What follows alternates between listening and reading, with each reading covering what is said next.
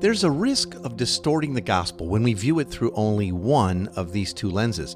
If we view the gospel primarily as the power that sets us free, we could end up focused on our own personal salvation, getting out of hell and going to heaven someday, which can become a very human centered gospel. However, if we view the gospel as purely focused on the restoration of all things, we can tip over the other way and believe and start proclaiming a social gospel. This is seen in the churches that are centered primarily on doing good works and acts of service and large social projects in their cities, but they rarely move toward a proclamation of the gospel that includes sin, repentance, and salvation found in Christ alone. It's when we grasp and wrestle with both, both of these perspectives, that we have a gospel that places our salvation squarely on the work of Jesus on the cross and sends us out to be his body his family of redemption and restoration in the world. It's when the world both hears the good news and sees a demonstration of restoration that they are most inclined to believe. This is a big gospel, the gospel of the kingdom that Jesus was talking about.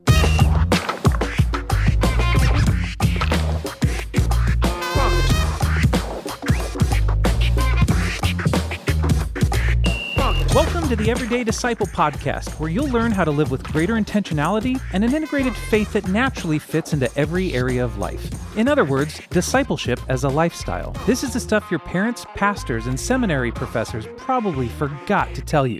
And now, here's your host, Caesar Kalinowski. All right, here we are. It's good to be back with you again. Welcome. Welcome to the Everyday Disciple podcast. Hope you are having a great week. I am doing pretty great, I have to say. I'm feeling a little off. I don't know what's going on. You know, everything that comes up feels a little like, oh, do I do I am I sick with this or that? Do I have COVID? I, you know, I don't think so. I have none of the symptoms. I don't have a fever, but I've just felt a little off the last few days. Maybe it's just because it's so dark out there in the media and so like such a bummer. I've been trying to watch way less news and social media like the last few days or even maybe weeks. I, I don't know about you, but it's it's it's all seems so dark and rarely positive and really helping to improve my outlook and give me hope.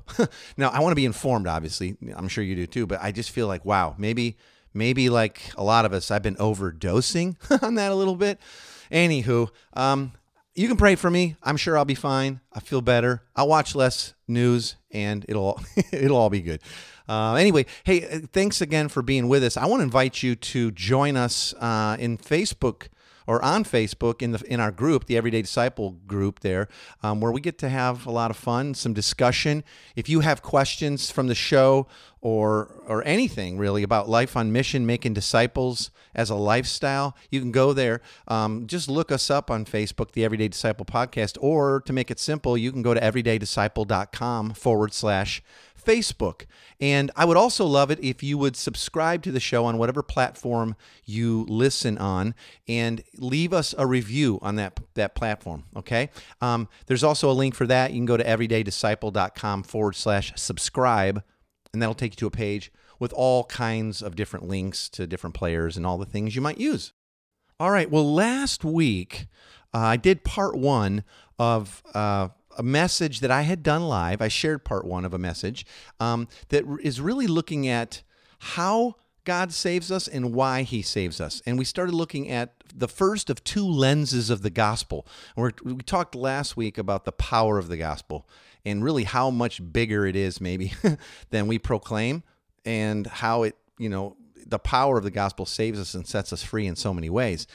But often that's the that's kind of where we stop and we don't proclaim the full gospel which includes the second lens which is the purpose of the gospel. In other words why god has saved us. And uh, this is foundational to making disciples. If we don't fully understand the gospel and how big it is and understand both the power of the gospel and it's by faith in christ and christ alone that we're saved and set free in every area of life and if we don't embrace the purpose of the gospel which I'm not going to say too much more about right now because I'm going to get into it here coming up here in a second. Um, we, if we don't embrace both, it really shines a light on why maybe the church has been really shy on making disciples in recent years. And, and I, praise God, there's a resurgence of, of interest in this. But I really think if the church is not making disciples as our primary mission, and really embracing it as a lifestyle, it's a gospel issue at its core. And this message, last week's and today's combined, really sort of helps change that and put a axe to the root of that problem. So I want to go ahead and dip into part two of, of the message, okay? And then I will come back after you hear, you know, me wrap up that message and I'll give you a few other thoughts and I'll give you the big 3 for the day as well. Okay? Here we go. God in Christ has given us both this amazing message, this amazing good news, okay, the of message of reconciliation, the gospel power, but he's also given us the ministry of reconciliation, a gospel purpose. See, we have this amazing gospel power. This is the other lens we've got to help our people see. Gospel purpose. The gospel has a purpose for our lives. It just doesn't save us and leave us there. 2 Corinthians 5, 17 and 19. Therefore, if anyone is in Christ, he's a new creation, and he has committed to us this message of reconciliation. Ephesians 2:10 then says, For we are God's workmanship created in Christ to do good works, which God had prepared in advance for us to do. Do our folks know that they have good works prepared in advance for them to do? That's what the gospel purpose is. And that good works probably is not ushering or handing out flyers at the door or just working in children's ministry or doing everything in our box. Do they realize their purpose is so much bigger than that? Now, to, coming into this purpose of the gospel sort of brings us into the reason for our salvation and the second lens. And so to, to kind of get this second lens of the gospel, we need to look at the, at the gospel through the lens of a story. So can we go to the next slide? Okay, so we see the gospel purpose as we look at a story. If you look at it as a story, creation, fall, redemption, restoration, okay, and man, I could speak for days on how, on how to help form your people in understanding their own story and telling their story and helping to listen to other people's stories through those lenses. But if you look at Scripture, not thematically, where we see the power of the God, a power of the gospel, but you look at it this way as a storyline, what does it appear? I mean, I don't know, let's take a stab at it. What does it appear the purpose of the gospel is? What's it heading towards? Restoration, the restoration of all things. I mean, the story starts in a garden and everything is amazing, and there's two trees. And it ends in a garden and everything is amazing, and there's two trees. And they're both the tree of life. And it says, God will come and dwell with his people, and it all will be restored. No more sickness or pain or death or decay or any of that. It all gets restored. The purpose of the gospel is ultimately about restoration. And we'll see in a minute why restoration brings about God being glorified in all things. I know us Piperites, we, we're going to say, yeah, but the purpose of the gospel is that God would be glorified in all things. Yes. And the purpose of the gospel accomplishes that. The, this, this restoration of all things accomplishes that. See, the gospel is not just about my individual happiness and God's plan for my life. It's about God's plan for the whole world. Oh, I, I, I tell you, as a pastor, as, as one who lives in community with people, that, that's, my number, that's my number one prayer for my kids, for people in our community. I want them to understand that God seriously does have a plan for the whole world and, and just by mystery uh, and miracle unfolding, we get to be a part of it. And, and this, this American dream life, where we pretty much, as the church, look just like our culture, except we hide our sin better and we wedge a little bit of Jesus and church going and a little bit of mission in now because it's a cool term. Other than that, we're not that different. That is not what Christ died on a cross for. God has a plan for the world and He's got a purpose for your life. The gospel has a purpose and it's so much bigger than the American dream world with a little Jesus wedged in.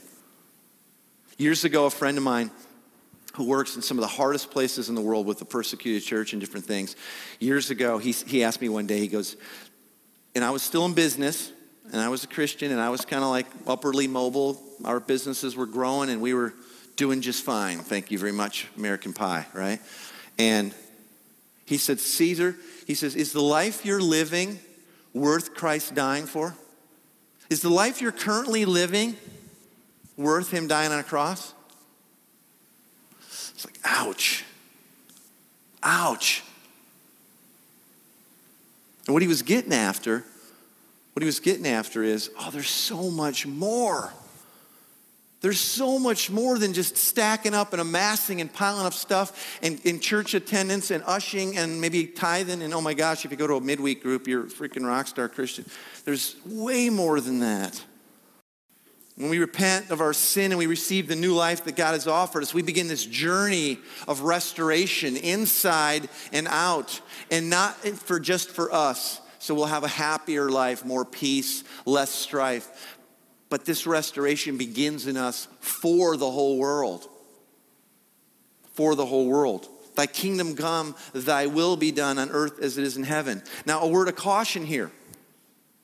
There are those that believe that the church, by restoring stuff, accomplishes the bringing about of the kingdom. That's not what we're saying here, and we've got to be careful that we don't tip our people into that. The kingdom is established by the king. Jesus is the king. The restoration is his work. We submit to that work. It's amazing that he chooses us as plan A to accomplish that. There is no plan B that I could find in the book yet. But we, we, we, we do not want to tip into, well, we bring about the kingdom if we could just get enough stuff cleaned up around here. That's not what we're talking about. Jesus gave us now, here's what's crazy Jesus gave us sort of like we've got gospel power and gospel purpose. Jesus gave us the gospel plan for accomplishing this. Do you know what it was? Did, what was the plan Jesus gave us for accomplishing the purpose of the gospel, the restoration of all things? Anybody want to take a guess? It's found in Matthew 28. Go and make disciples. Thanks, Jesus. Thanks for clearing that up for us. How, how is going and making disciples going to bring about the restoration of all things? And ultimately, the glorification of God in all things. How, how's that? How's that happen? Well, look at this. When cities, when cultures, when nations are restored as the gospel what I'm saying, they are restored as the gospel restores the hearts of the people in that culture. I mean, what is, think about it. What does your city look like? Man, I wish this was a little smaller and we could talk. I, we teach dialogically in our community. Um, what is, what is, what does, say, the educational system? Oh boy, I'm picking on a hotbed here in this town. What does the educational system look like if all of a sudden there's no disciples involved in it. Like, what's the focus of an educational system in this country, in this city, in any city, if there's no disciples involved in it? I mean, students use their education and they're told to use their education for personal gain. Or teachers twist kids' minds and college students' mind into their worldview, their jacked up, self run worldview. But, but what if but what if the educational system was increasingly full of disciples of Jesus Christ? What if, as churches, we specifically laid hands on and sent people into the educational field? And we let them come up here and report on how it's going. Inch at a time, foot at a time, step at a time. And what if, what if increasingly in the cities, there was more and more teachers, educators, administrators, principals, people on the school boards that were truly disciples of Christ. And they, they, they, were, they were bringing about kingdom restoration by bringing about disciple making to that people group. See, the mission is always to a people group. It's never, it's, never a, it's never a construct or a building or a system. It's always the hearts of the people in it. Let, let's just go down the list real quick. What about business? What if the business, what, about, what about industry and business in this city or any city that you live in was completely devoid of disciples? You know, owners are mistreating employees, around the world this is happening. They use them basically for personal gain. I started a business to maximize me.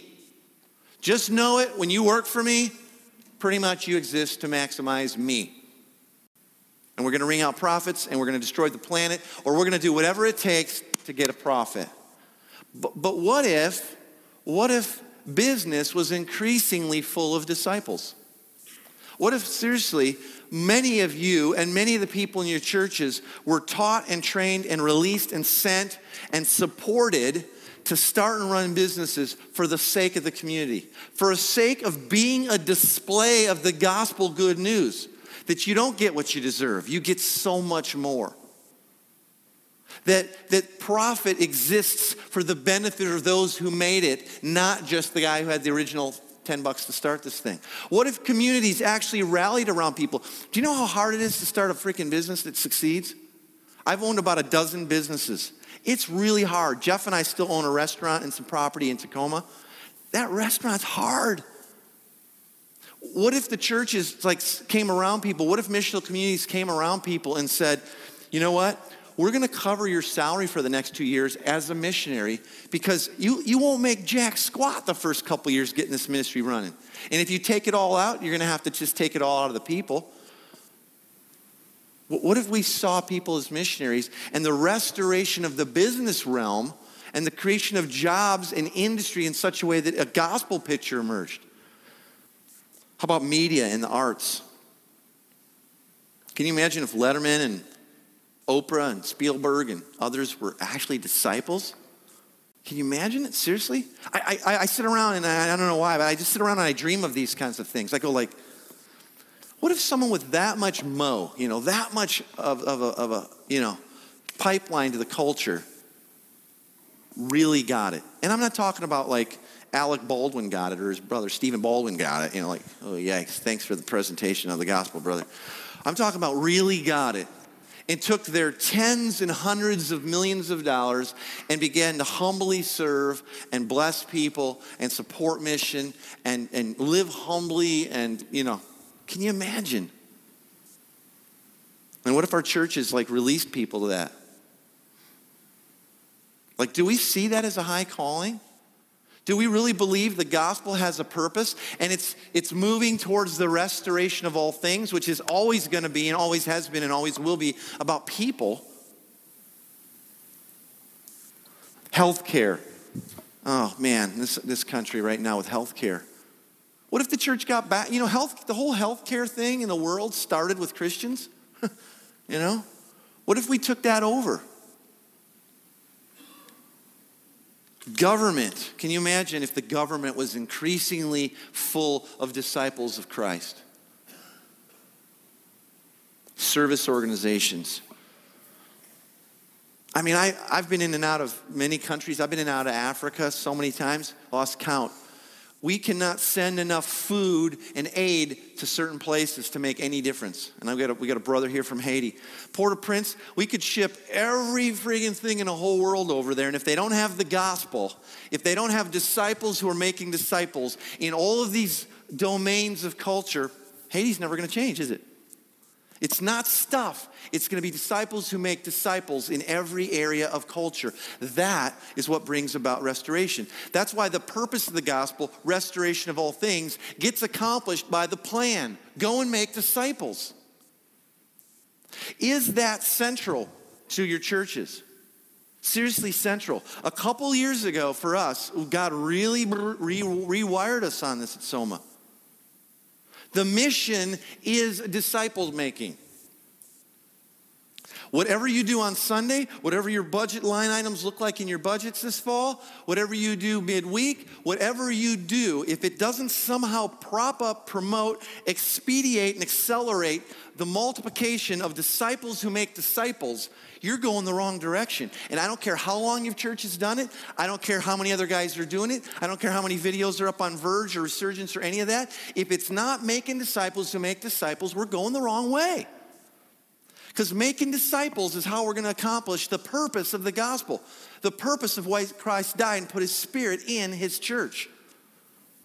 It's, this is where this gets really good. See, when this happens, when disciples increasingly are filling up every little nook and cranny of culture in your neighborhood and your neighborhood and media over there in that city and this family that went to LA and is doing it in film and, and government over here, when every little nook and cranny is reached by the gospel, when disciples of Jesus fill the earth, and this is the point the restoration of all things will fill the earth with God's glory. See how it comes back around? When everything is full of Jesus, then everything is full of God's glory. That's why it's all about making disciples. It's all about the purpose of the gospel being worked out, has happened, is happening, is happening in the everyday, ongoing. Because when all things get full of little Jesus people, then the earth gets full of the glory of God. Psalm 72 Praise be to his glorious name forever. May the whole earth be filled with his glory. Now, we throw that word glory around a lot, okay? We do. We sing it in songs. We say, you know, to God be the glory. If you're an African American preacher, glory, you know, we, we preach it glory. What does glory really mean? Glory means the way something or someone really is. In, in Hebrew, the word glory means weight, weighty. God is the most glorious, He's the most weighty one in the universe. He's the original article. He's it. He's I am. So to bring God glory, to glorify, is to, is to manifest that hidden essence, that amazingness. Jesus, it says, was what? The glory of the Father, the exact representation of the Father. He was the glory of God. That's what we're to be. That's what God is doing in us, this glorification process. And when all things get full of glorified disciples, increasingly glorified disciples, then all things in all cultures, in all little cracks of life, get increasingly full of Jesus and God's glory. The purpose of the gospel is that the whole world would be filled with Jesus. That's the purpose. That brings about the restoration of our cities. Not more church services, not better preaching not lots and lots of handouts, not lots of world aid. Jesus filling all things. And that happens through disciples making disciples. Making disciples that fill the world is the plan that accomplishes the purpose. That's why it's so critical that we focus on that. And I, and I want to call you to that. I want to call you to that. We, when, like I said a couple years ago, when we got sort of jacked up on that again, here's how it happened. Um, just through some different conversations and series of things, kind of like that what is the gospel question hit us, and we were like, I don't even know if we'd all say the same thing. We started asking ourselves, I wonder how many, I wonder how many people feel like they've been discipled in our church. In fact, I wonder how many even are. And so we were having a missional community leaders meeting one night. So these are our best leaders. We said, hey, just uh, out of curiosity, how many of you would say in your lifetime you've been discipled? In other words, some formal process of some form, you know, somebody, some group of people, some person, whatever, you've been discipled. Not just serendipitously, killer sermon series here, read that book here, took this class there, but you were discipled in how to walk out your faith. A very few hands went up. And we were like nervous. We started, a little bit of sweat start to run down. We said, okay, those of you that have your hands up, so you've been discipled, you would say. And it was very few. We said, how many of you right now, if someone was to like knock on your door and beg you to start to make them a disciple of Christ, you'd know how to begin? Every hand went down. And we're like, well, we're fired. we suck. I mean, what are we doing? Like, you know, we're like years into this church plant and stuff, and, and we've got nobody who's been discipled almost, and nobody who knows how to make a disciple. What are we doing? Like, seriously, we had to go back and like repent and cry and weep and ask God to show us. And what is a disciple and, and how to make disciples? Making disciples to make disciples, that's, that's God's plan to accomplish the purpose of the gospel, the restoration of all things. That's how the world's going to get full of his glory. Jesus. Let me read this Ephesians passage. It just sort of puts the whole thing into, it's a little long, but it's not too long. It's Ephesians 1, starting in 18. Paul's talking to the church and about the same kind of stuff. He says, I pray also that the eyes of your heart, I love that term, the eyes of your heart, may be enlightened in order that you may know the hope to which he's called you. It's not just us. the riches of his glorious inheritance in you, the saints, and his incomparably great power for us who believe. That power of the gospel is like the working of his mighty strength, which he exerted in Christ when he raised him from the dead and seated him at his right hand in the heavenly realms. Far above all rule and authority, power and dominion. Far above all the media muck and educational woes and healthcare issues. That's how powerful this power of the gospel is, Paul's saying here above every title that can be given, not only in the present age, but also in the one to come. And God placed all things under his feet and appointed him to be head over everything for the church, which is his body, his soma, the fullness of him who fills everything in every way.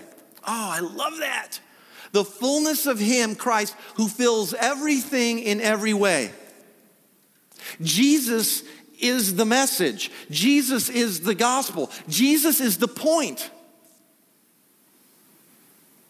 The, he's the power, Paul's saying, and it, he accomplishes his purpose. And when everything is full of him, then, then God is glorified. Jesus is the point. His life, death, and resurrection fulfills or fills full both the power and the purpose of the gospel. The gospel saves us and restores us and then sends us out to make disciples who make disciples. And how many of us are content to let people sit in our churches and listen to our awesome preaching week after month after year after life?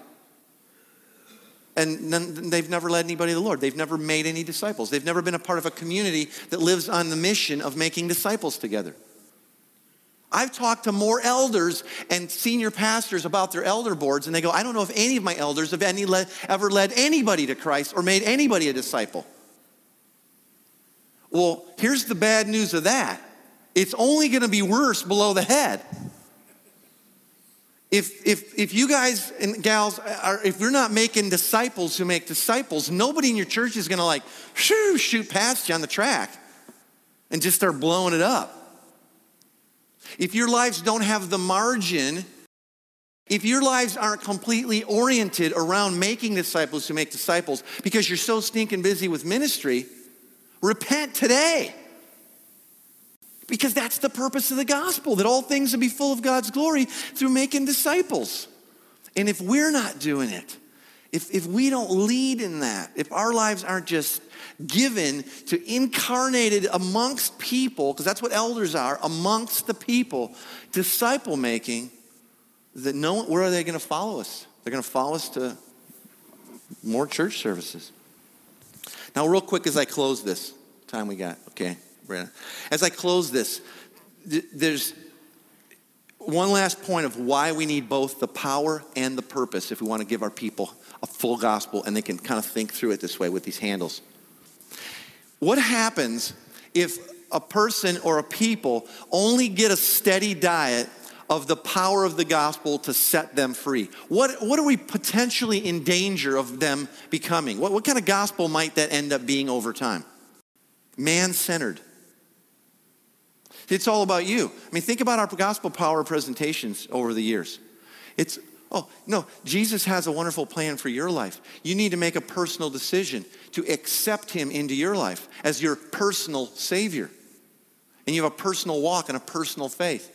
See, it can become this amazingly powerful gospel that has the power, that has saved us, is saving us, will save us, can become very man centered. It's kind of about you and your happiness and avoiding hell. And we sort of paint heaven like you know, a trip to the dentist office where we're all just kind of waiting to go in and hoping to God Jesus returns before it's our turn to get our teeth cleaned. You know, it's like, ugh. We have to have the purpose that no, no, see, you have been saved and you do inherit this amazing inheritance in Christ for a purpose, folks. I, I got to let you know. And, and it's going to cost everything you have. Jesus said, if you don't lose your life, you won't gain his life. If you try to hang on to your American dream life, you'll lose it. You'll lose everything. But there's also danger on the other side. If we only preach the power of the gospel, the restoration side of things, we, we can end up with a very social gospel. In churches that are busy, busy, busy. Get it done, restore everything, fix everything, have every kind of feeding thing, every kind of this, sheltering, housing, cars ministry. We do it all. And people do it without the power, and it becomes law, and it becomes a heavy yoke. And this is where we get our burnt outness from Everybody's fried, everybody's burnt out because they're all about the, they're all about the restoration without gospel power, which means they're doing it in the flesh, which makes it filthy rags before our Father, and they're fried. But if you have gospel power connected to his gospel purpose of making disciples to make, make disciples, that's a powerful gospel. And we've got to give our people these both lenses and, and we work it, and and we need to work it into everything, not just the gospel series or not just a tag on the end of the message, but our people need to hear and understand the power they have in Christ that's transforming them now for the purpose of making disciples to fill the earth with God's glory. Call your folks to this. Point them to the power that raised Christ from the dead that now dwells in them. There's nothing there's no scheduling problem. There's no finance issue. There's nothing that is bigger than the power that raised Christ from the dead. God's gospel power will accomplish his purpose when we believe that, when we preach that. Wow. You could tell I was really excited there, kind of throwing hard. I, I kind of get into preaching mode sometimes, but this is so important. It's that powerful and necessary that we embrace this fully, both the power and the purpose of the gospel. I hope this is helpful for you. I hope it's causing you to do a little thinking and scrutinizing, you know, how have we been proclaiming the gospel and how often? And are we leaning one way or the other? Are we proclaiming primarily the power of the gospel and has it slipped into sort of me centered? Or have we been really in the last few years just getting super busy with projects out there uh, the purpose of the gospel and part of restoration of things, but doing it apart from the power. Anyway, um, I hope this has been helpful to you. I hope you will embrace this and proclaim the biggest of gospels, as big as the gospel is, to all your people. And as you make disciples, they will really understand both the power and the purpose of the gospel. Okay, let me get to today's big three as always, I like to summarize the show in some ways and say, hey, if nothing else, don't miss these three things. They're sort of head, heart, and hands and a bit actionable at the end here. Um, and you can always get the uh, PDF version, sort of a printed version of this, in case you're driving or you're at the gym or whatever. Uh, if you go to everydaydisciple.com, big three, B I G three. Okay, here I go. Don't miss these three things. First, the gospel is not just about our individual happiness or God's plan for my life, it's God's plan for the whole world. When we understand both lenses of the gospel, it propels us well beyond a Christianity that is focused on sin management and behavioral modification, and it sends us out to be a part of the restoration of all things. It's amazing, right? Second, the more we embrace both the power and the purpose of the gospel, the more the church will engage in making disciples of Jesus and filling the world with his glory. Calling people to God's eternal purpose is a powerful way to help them see all of life as an opportunity for mission. It's way bigger than chasing the American dream or whatever dream wherever you're living. And I just want to remind you it's not enough to call people to church attendance and participation in Christian events. The true adventure the adventure we were created for awaits. And then, third, God in Christ has given us both the message of reconciliation and the ministry of reconciliation. Don't forget, don't miss it. It's important that we hold both of these aspects of our mission intention together. Focusing on one without the other is not a complete understanding of nor participation in God's eternal purposes for His church. It's just too small. So ask yourself which do I tend to lean toward or proclaim more often, the power or the purpose. And, and whichever it is, then ask the Spirit to guide you in a fuller embrace and proclamation of the gospel in all of life. He will. The Spirit will do that. God is going to accomplish, He is accomplishing His eternal purpose to fill the world with His glory. And He's doing it through His family, through us, the redeemed. It's amazing, right? How powerful is this is, how big this is. I wish I had heard this uh, years and years and years ago. I wish this was proclaimed from the rooftops and the seats and the pulpits of every church and everywhere. and maybe it is. Maybe in more and more it will be. Okay? Well, that's it for today. And be sure to join us next week. We're going to continue to talk about these things and keep talking about how the gospel speaks good news into everyday life. All right? I'll talk to you soon. Thanks for joining us today. For more information on this show and to get loads of free discipleship resources, visit everydaydisciple.com. And remember, you really can live with the spiritual freedom and relational peace that Jesus promised every day.